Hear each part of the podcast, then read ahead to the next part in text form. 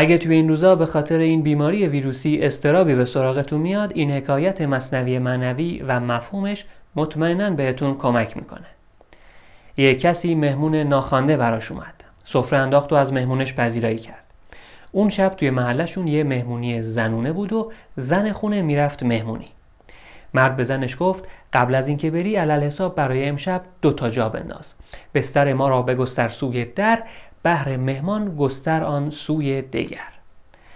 زنم همین کارو کرد و رفت پی مهمونیش.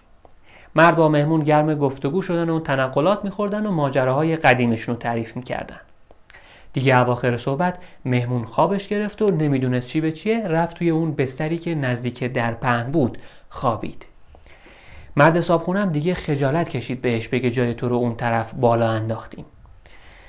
گذشت و مرد صابخونه هم خوابش برد. آخر شب زن در حالی که بارون شدیدی گرفته بود برگشت خونه و به خیال اینکه شوهرش زیر لحاف دمدری خوابیده رفت اوریان در لحافاندم عروس داد مهمان را به رقبت چند بوس.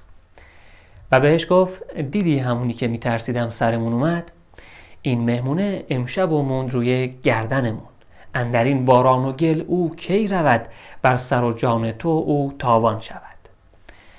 اینو که گفت زود مهمان جست و گفت ای زن بهل موزه دارم غم ندارم من ز گل.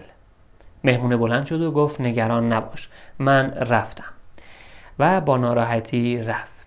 مولوی میگه تن یا وجودت مثل مهمون خونه است. و استراب و نگرانی و هر نوع احساس منفی دیگه مثل مهمون هستن.